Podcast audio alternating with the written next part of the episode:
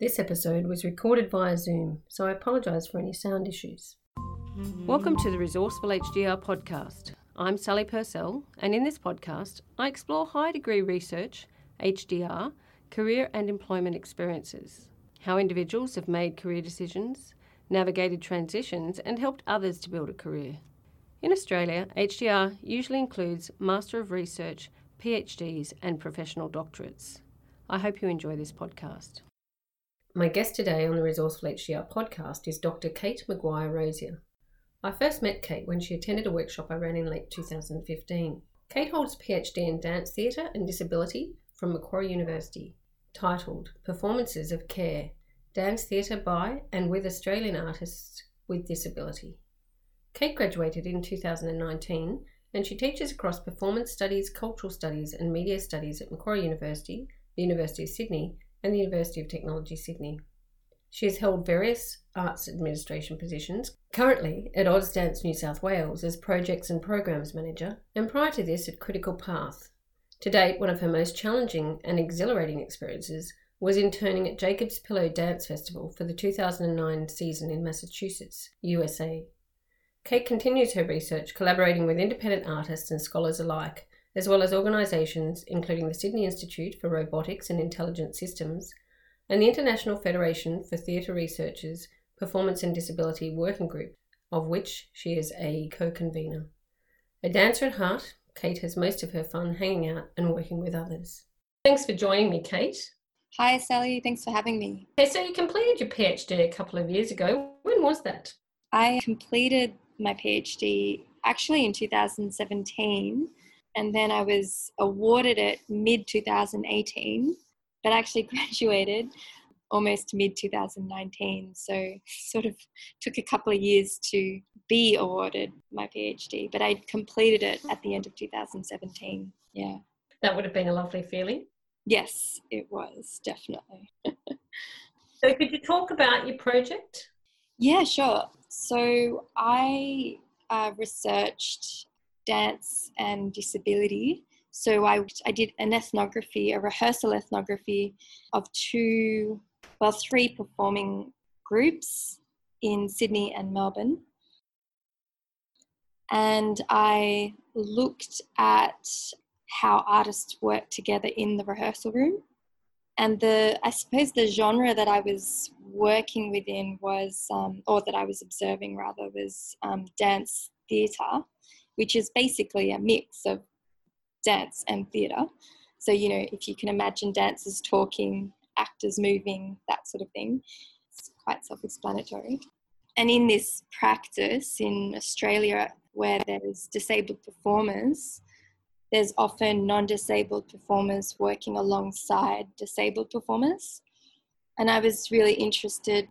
I went into these rehearsal spaces wanting to look at the relationship between bodies and technologies, because I spent the first year of my PhD, and the initial proposal was exploring how a disability perspective on humans' relationship with digital technology is actually quite unique and we can learn a lot from it.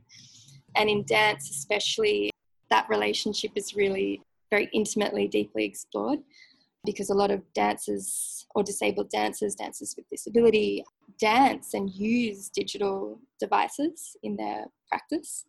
So let it be, you know, crutches or a speaking device or, you know, a cochlear implant or that sort of thing. What became apparent when I actually was in the rehearsal space wasn't really these relationships between bodies and technologies at all.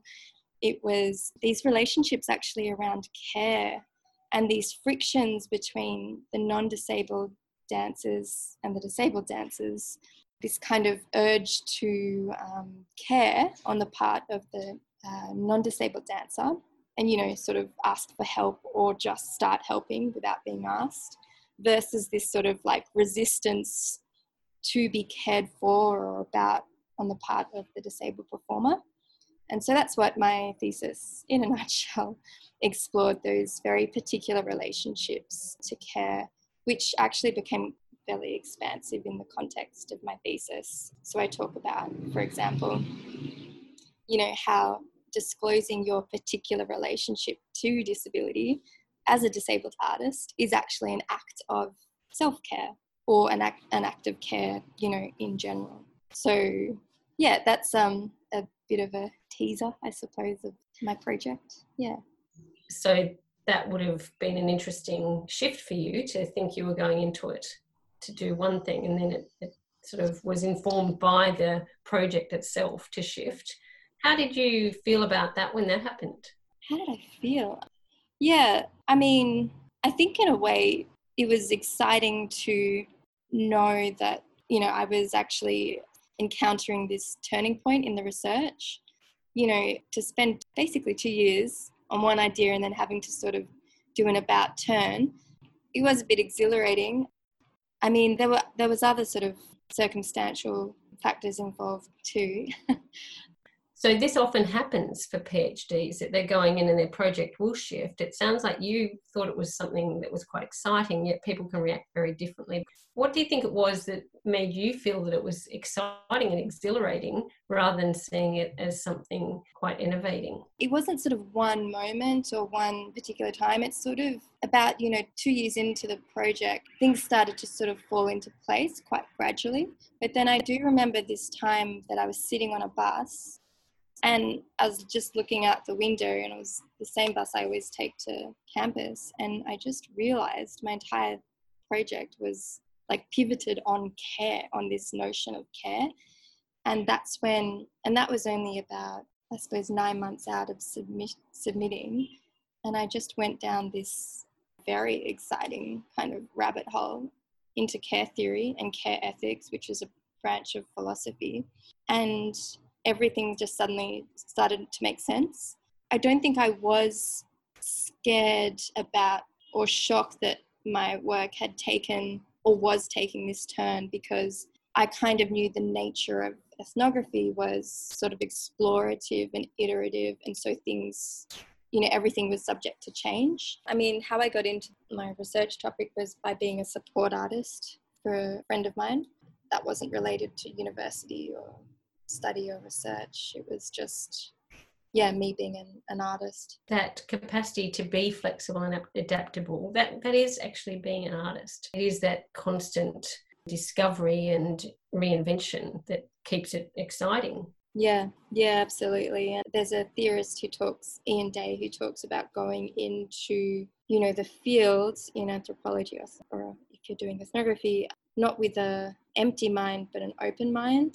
And so, you know, you should be sort of open to these experiences and know that they're going to change, but you're always bringing your own experience and your own knowledge of a particular field to bear on your observations and your encounters with people or things in the world when you're in the field. And while I was, you know, reading all this theory and like contemplating this idea of an open mind and that sort of thing, like, I kind of always acknowledge that I think like an artist does. I do not think rationally. I don't think logically. I just sort of intuit what I know to be true. And in a way, I think that's a very kind of guttural, instinctual way of researching. And that meant when it came to things like care ethics, which is what I ended up, you know, drawing on to support my ideas, those lines of inquiry into care ethics sort of really just fell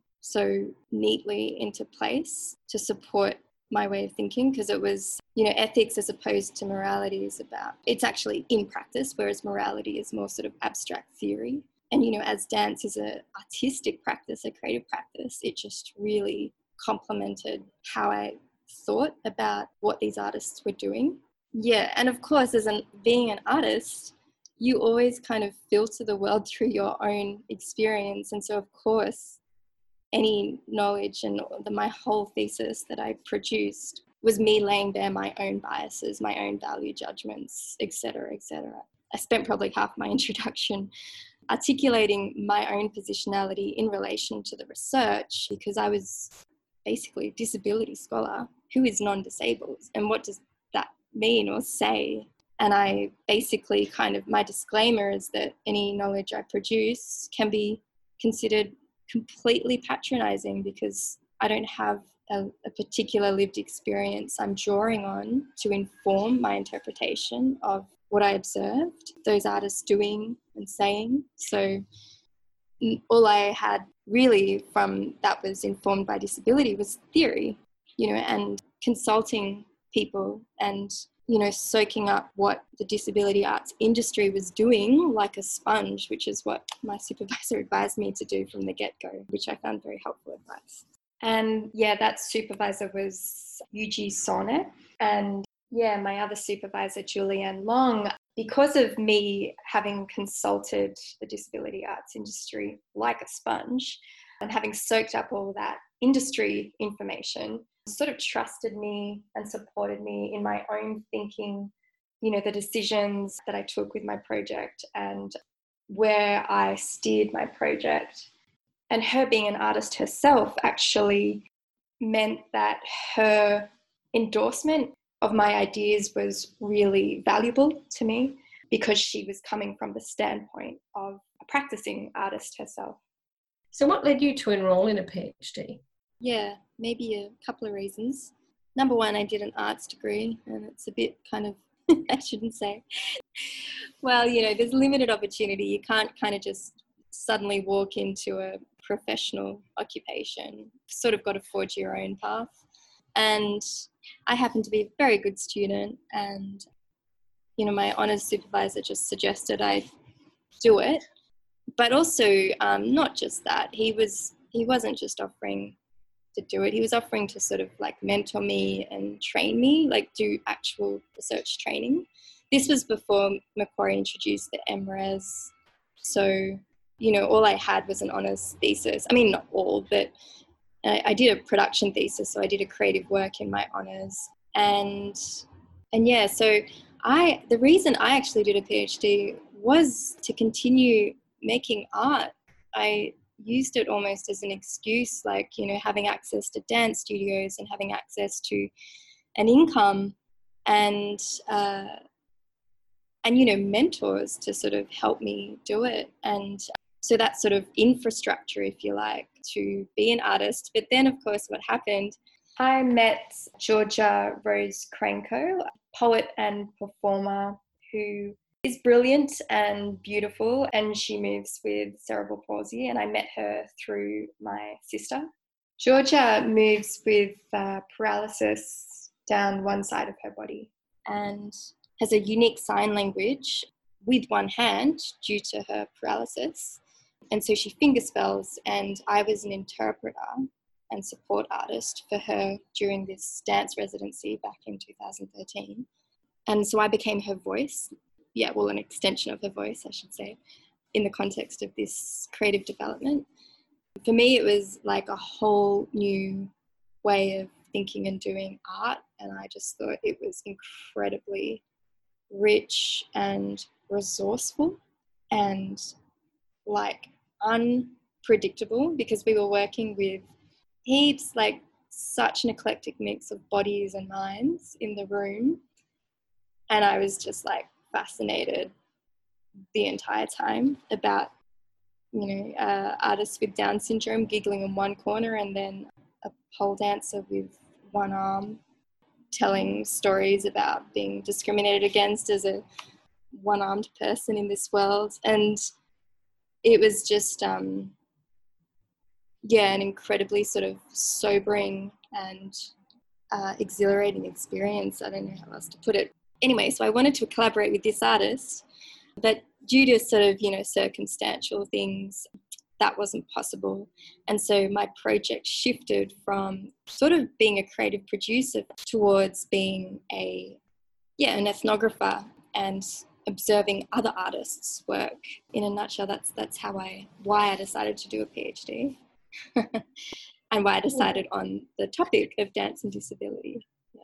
I can understand that desire to keep working as an artist and the PhD allowing you to do that. Did you have any career plans before the PhD? And if you did they change along the way? No, well, I don't know if I hate to admit it, but that's how it was. I didn't really have any career plans. You know, I walked into a PhD on the back of honours. I think maybe I had a year off and I was working as a tech assistant in the same department where I did my undergrad honours and where I was about to do my PhD.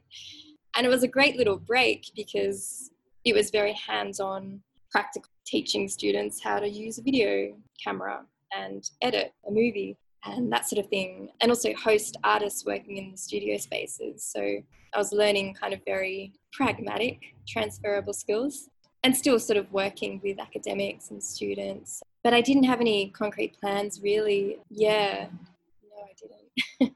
I guess there's that assumption that you need to have a career plan, and it's funny coming from me because that's why I work with people, but we've talked about this previously about, and you used the words intuitive, iterative, you know, that discovery along the way is just fine, but it is understanding who you are and what matters to you, what are your values, and so that you can recognise opportunities as either they present themselves or you have an opportunity to make one for yourself, and that's what you've been doing. And it fits with the way you approach your PhD, the way you approach your art. And so that makes sense for you. And you're quite comfortable with that on the whole. It's really more that society might be saying, but what are you doing? And that you really have to answer that. And really, if someone was doing that about your art, you wouldn't feel that you had to justify that. So I think that's just fine. It's the way I've operated along the way. We did have that conversation as you're finishing your PhD. So, yeah, how did that make a difference when we did that? And if it didn't, well, we'll cut this out. Yeah, I think absolutely. I mean, I think it was great talking with you because, you know, you've got that artistic, creative background too. And knowing that, hearing you explain that those are extremely helpful and valuable and transferable skills and knowledge and training to sort of not only just careers, but like all walks of life. It was very helpful and I suppose validating to hear because, you know, like I mentioned before, you know, doing an arts degree can sometimes feel, I don't think I put it so politely before. The problem is, I mean, you just hit the nail on the head before, like society doesn't, especially in Australia, we just don't value artistry and the arts. It's so sad. I find, like, and, you know, I'm talking to you now and the arts industry is basically the only industry that hasn't received a rescue package right now. 75% of the industry is gone. Like, and you know, Carriageworks just died this past week. Like, and I'm not trying to be dramatic. I'm just expressing sort of my response in the face of this. I just think, you know, when you look at the UK, when you look at Germany, when you look at, to a certain extent, even the States, arts and creativity is actually valued in other places, in developed countries, and it just doesn't seem to be understood here. I saw something where someone had said, well, if you aren't a supporter of the arts and don't believe they should be looked after in this period of COVID-19, perhaps don't watch any films, take your paintings off your wall, stop listening to music, because these are the things that, you know, are the fabric of our society. I'm sounding dramatic, I know too, but I feel passionately about it as well. Yeah, I suppose with all what I do now, you know, with my jobs and teaching, I just sort of at any given opportunity promote the arts or point students in the direction of going to see a live show somewhere. I'm kind of this default advocate now. I just, yeah, even with my friends, I tell my friends off for watching too much Netflix and that sort of thing. I'm a bit annoying. Yeah, I guess there's some art in that as well. Again, if you look at all the, you know, the creatives that are involved in all of those productions and so on. Oh, so sure. Talking about COVID-19, how has that impacted upon you? Yeah, well, I think probably in much the same way as a lot of other people, you know, isolation is a bit difficult. Strangely, I feel like I've gotten a little bit used to it. And in a way, this kind of isolated lifestyle suits me a bit. I think doing a PhD actually prepared me for this because I got used to my own company, got used to working by myself, you know, self-motivating, self-disciplining. So in that sense, I'm well prepared and habituated. But I am a very social person and I'm someone who's sort of out most days every week. So that the kind of social aspect obviously has been a bit tough. In terms of my work, not much has changed. You know, I have an office job at Ausdance New South Wales, and basically a working from home situation just translates very seamlessly for office jobs. So there's been not much change there really. If anything, I find myself more productive at home because I'm not distracted by, you know, colleagues having a conversation or other things that happen when you're working with people.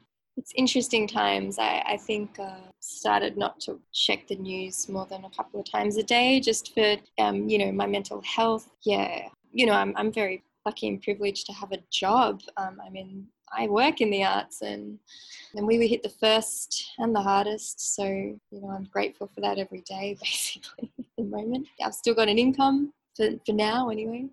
I think like for everyone else, I'm reflecting on, you know, what this new normal is going to be in the future. And I'm not really sure what to hope for in terms of silver linings, but I can't help thinking that, you know, maybe there'll be sort of some mainstream understanding around like linking this health crisis to things like human-caused climate change. But I tend to be a bit pessimistic about humans, and so I'm not sure if I actually have that faith in people.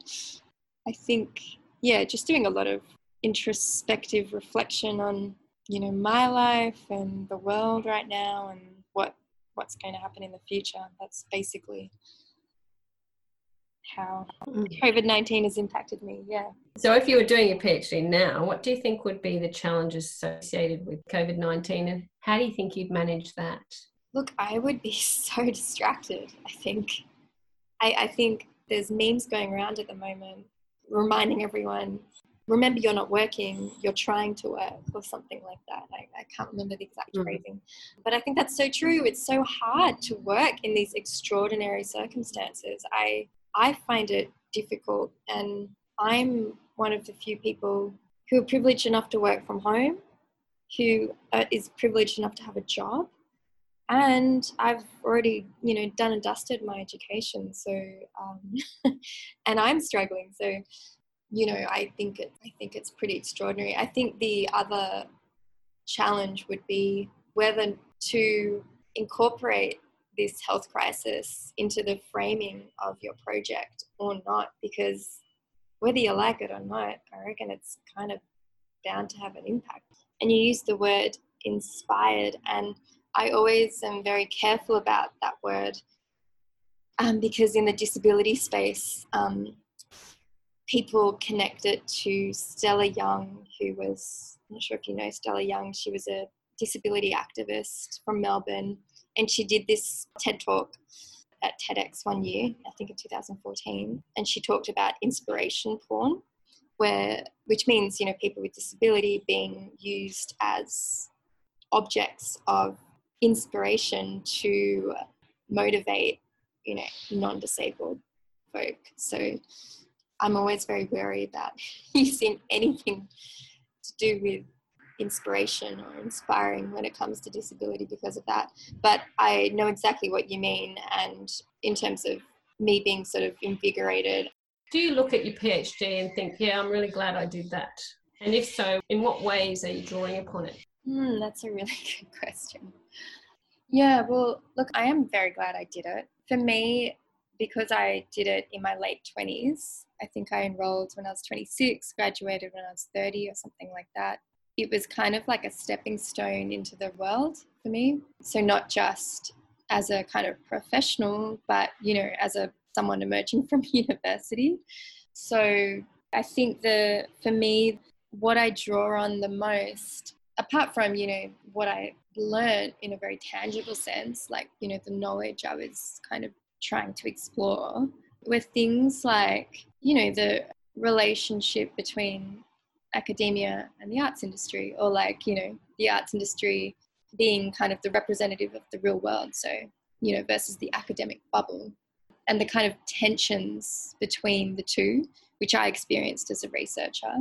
And also kind of the importance of collaborating with people I ended my PhD like so hungry to work with another human or being, because I was so sick of doing it by myself. I just kind of made a commitment to just do collaborations from here on. So I've been, and that's what I do. So I co-author all the time. My latest journal article, we five of us wrote it, and that's kind of rare in the arts, I think. But, you know, my background's theatre and dance, and we never do that solo. There's always other bodies in the room, and it's live. You do it face-to-face and you touch each other. Like, it's not this singular researcher going into their cave and coming out with some new knowledge. It's like not like that at all. And so my whole thing during my PhD was just trying to make my research as applicable as possible to the world. And then afterwards, that's, I suppose, what I'm trying to kind of, do the work of farming my PhD at the moment in a way that's like as accessible as possible to people outside academia, like artists and things like writing a version of my thesis in easy read so people with intellectual disability can actually access what the hell I was on about, you know, in my thesis, which is a really interesting thing in disability performance, especially writing research in very plain and accessible English. Hopefully that answers your question. Being able to separate who you are from your PhD, it is a whole experience. It's not just a published document or a piece of work, a performance or whatever it might be. Yes. It's so intrinsic to who that person is. And so you have brought your artist persona to it, and that's all with the PhD. And then, of course, you emerge from the PhD, and then your work, whatever shape or form it's taking, is actually now influenced by you as the artist, the person, and the person that has done that PhD. Yeah. We didn't talk about the highlights and challenges in the PhD. Did you want to talk about that? That sort of dovetails with what I was saying about collaborations. What really kept me going partway through my PhD, when I was actually struggling with the isolation of it, was meeting a group of researchers in my field, disability performance. And it was at a conference, and we were a working group at the theatre studies kind of peak body. And it was just such a breath of fresh air to meet people who kind of spoke my language and had read all the stuff I'd read, and also who were very like a mixture of people, like old, young, emerging, established artists, like theorists and disabled, non-disabled. A lot of them, surprise, surprise, were women.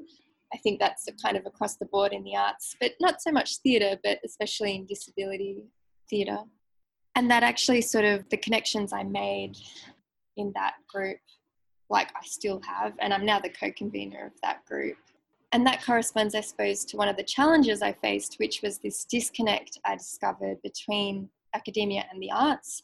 I found that a lot of the artists I work with really had no idea what I was doing, why I was in the rehearsal space. I think they were sort of a bit suspicious and a bit kind of maybe scared or defensive or protective, and perhaps that says something about the kind of competitiveness that our artists and art workers and arts company are forced to deal with on a day-to-day basis because of due to funding restraints and that sort of thing. But I think it also points to this, there not being much of a tradition of artists and academics working together. Sydney University is very good at this, and in fact their performance department was like birthed out creating a space where artists could come and practice and rehearse. Yeah, it's a bit more of a story than that. But across the board, I think artists are really, a bit tentative when it comes to working with academics and researchers. Whereas from what I could tell when I went to places like the UK during my PhD, it wasn't really the case. There was much more trust there. And my colleague in Switzerland, who is basically a resident scholar in a company, in a theatre company, there was just not those issues at all. That's a challenge as much as a highlight. I mean, I think that was why I found finding these scholars in this working group so comforting, because I was able to kind of talk through these issues and have my experience and responses to that experience kind of validated by this group, who recognise that it is challenging to work with artists at the best of times, I suppose. Yeah, because it's not like the UK and Switzerland, they don't have their challenges, but it's just different, I suppose, yeah. I guess the one thing I also want to talk about, if you can imagine someone's listening to this outside of academia and go, what are you going to do with that? Not that you've got that clear, oh, this is what I'm going to be, but that stuff that drives you and how you've actually managed to build those networks or, you know, relationships and so on. Because I do remember we talked about that. You were going off to that conference, I think, when we met. All right, yeah. And how those things have all helped you along the way. So could you talk about what you've been doing since you graduated? Yeah, I've been trying to get a full-time academic position, and in the meantime I've got a day job in arts administration, and I teach, or I continue to teach at Macquarie University of Sydney, now I'm at UTS, and of course I am still publishing my research, and I co-convene this wonderful working group of scholars in my field. Yeah, to be honest, I am quite practical when it comes to this, you know, my career trajectory. At the end of the day, I want to work with people I enjoy working with and doing work that makes the world a better place. And so I've given, you know, myself actually a time limit on getting a full-time academic job, and that's, I think, 3 years out of my PhD, so I'm 1 year into that time frame or schedule. And if, yeah, I've got sort of, you know, plan Bs and plan Cs, but at the end of the day, I think I really enjoy working with people, and that's kind of, it's those sort of working relationships really that drove me during my PhD and then now continue to drive me. There was a book that came out recently called, what was it, The Work is the Relationship or something? It was about, it was written by this, I think, an arts administrator actually in Melbourne, who basically just makes the case, you know, a working relationship with a colleague is like 90% of a given project or a given operation. And that kind of resonates with me too. So just as long as you're not doing work that's harmful to others, or I think as long as you're enjoying the process of working with people or other beings that you like being around, I think that's the most important thing. I still don't know what I want to do when I grow up. So, yeah. I think that that's a good attitude to have, really, because it means that you are just still growing and still looking and finding opportunities as they emerge and noticing them, because sometimes people don't notice things because they're so intent. So I think that can really actually reap a lot of benefits, having that, and as long as you're just open to that, you know, just go, that's, I've always had that attitude. Yeah. And sadly, when you grow up, and now it's like what to do when you grow old. It's what that happened, really looking to grow up. I'm really interested in that book, The Work's the Relationship, because the meaning of work can actually be about your work relationships and how to give the work meaning, having those really productive, supportive and respectful relationships can actually excite you to do things that are better than you might have done otherwise. Yeah, right. Yeah. Oh, well, send you the details of this book when I remember what the title is. Well, thanks for giving me your time, Kate. It was really interesting and really exciting to hear what you've been doing since you finished your PhD, and I look forward to seeing what else you're doing in the future. Thanks very much, Sally. It was a pleasure to speak with you, and thank you for your questions and your curiosity. You have just listened to an episode of the Resourceful HDR podcast about the career and employment experiences of high-degree researchers, that is, Master of Research, PhD and Professional Doctorate candidates, graduates and others in the HDR ecosystem. You can also find me on Twitter as Resourceful HDR and on LinkedIn, Sally Purcell at Macquarie University. Macquarie University students and staff can also access the HDR Professional Development iLearn site.